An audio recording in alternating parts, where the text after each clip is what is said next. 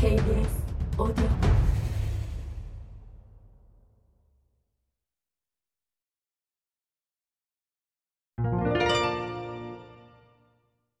공학의 원리로 설명하는 마음의 법칙.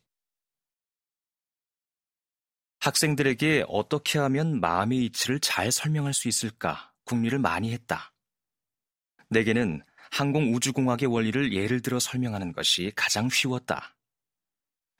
명상을 하며 마음을 알아갈수록 세상의 이치가 하나하나 깨달아졌다.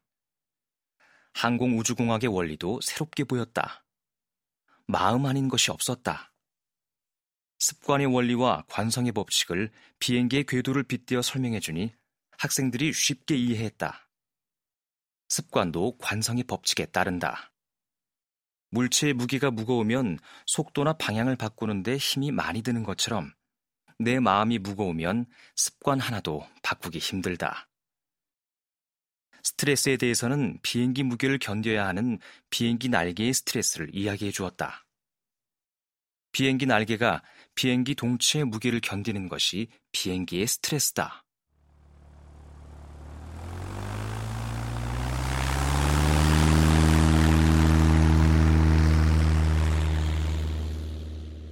라이트 형제가 만든 최초 비행기의 날개가 받는 스트레스를 1이라고 한다면 최신 초음속 전투기는 100배, 보잉 747 점보제트 여객기는 134배의 스트레스를 받는다.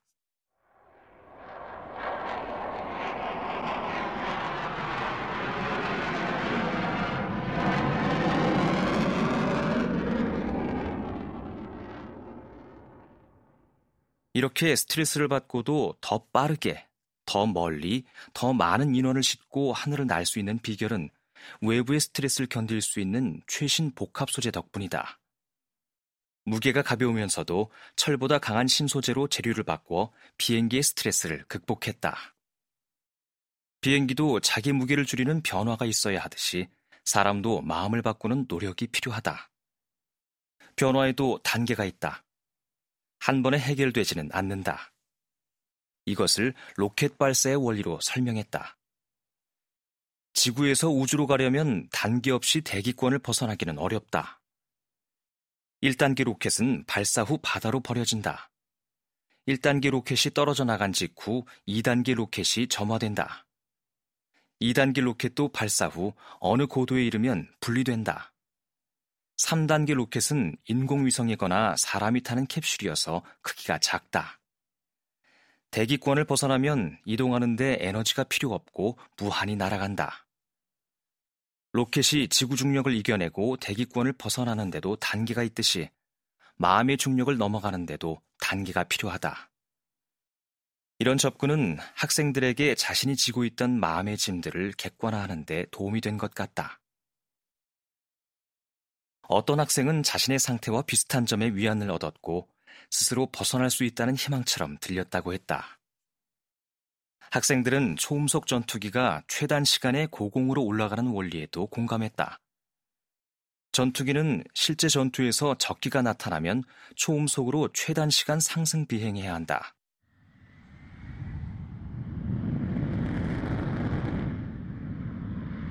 상공으로 빨리 올라가는 방법은 처음에는 위로 올라가다가 어느 고도에서 기수, 비행기 머리를 낮추는 것이다.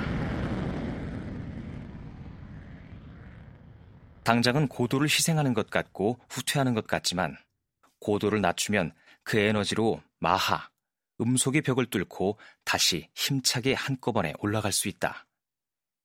위의 그림 1은 초음속 비행기가 비행할 때 가장 빠른 시간에 고도에 도달하는 궤적을 나타낸다. 가로축은 속도를 나타내는 마하수이다.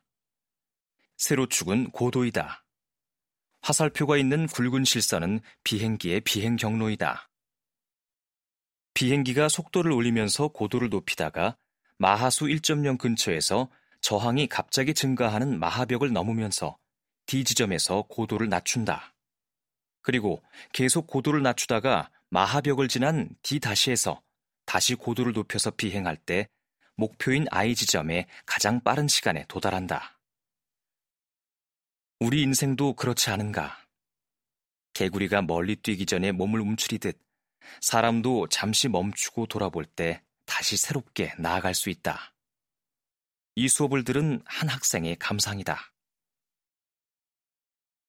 교수님께서 해주신 말씀 중에 아직도 기억에 남는 것은 항공기가 빨리 고도를 상승하려고 할 때 어떻게 해야 하는지에 대한 답입니다. 답은 속도를 올리며 무작정 고도를 높이기만 해서는 안 되고 어느 정도 속도에 이르렀을 때 다시 고도를 낮추어 하강했다가 올라가야 한다는 사실이었습니다.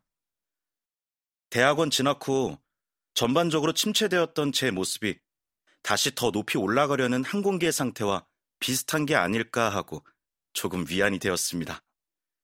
대학원 진학 후 가장 많이 변화한 시간이었습니다. 처음 예상보다 더 많이 긍정적으로 삶에 대한 희망을 품게 된 것 같습니다. 수업 후 진행한 설문조사를 통해 나의 변화를 발목 잡는 내 중력은 무엇인가? 라고 학생들에게 물었을 때 대부분 과거의 기억을 가진 내 안의 나, 현재 나의 습관과 콤플렉스라고 대답했다. 변화는 나 자신에게서 시작한다는 것을 학생들이 인식하기 시작한 것이다. 또 자기 성찰이 필요한 이유에 관해서 더 분명하게 알게 된 것 같았다.